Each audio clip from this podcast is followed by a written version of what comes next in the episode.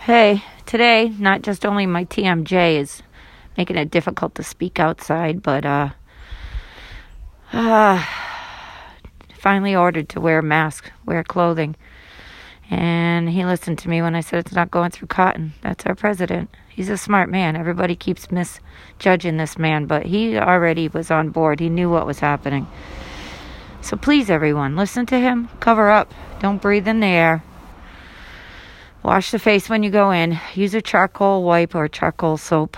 Don't let it get in your nose, your eyes, your mouth.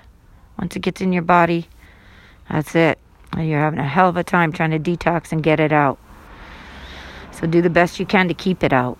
That's the best way to fight this. And we can do this. We can all do this together. We can do this. We're a good country. We're a strong country. We're a loving bunch of people. We're good Christians, solid and rooted on Christ Jesus. And we'll help the rest of the world get through this too. All for humanity. Thank you, Father God Almighty. Thank you, Holy Spirit. You are welcome here. Thank you, Jesus. We ask for you.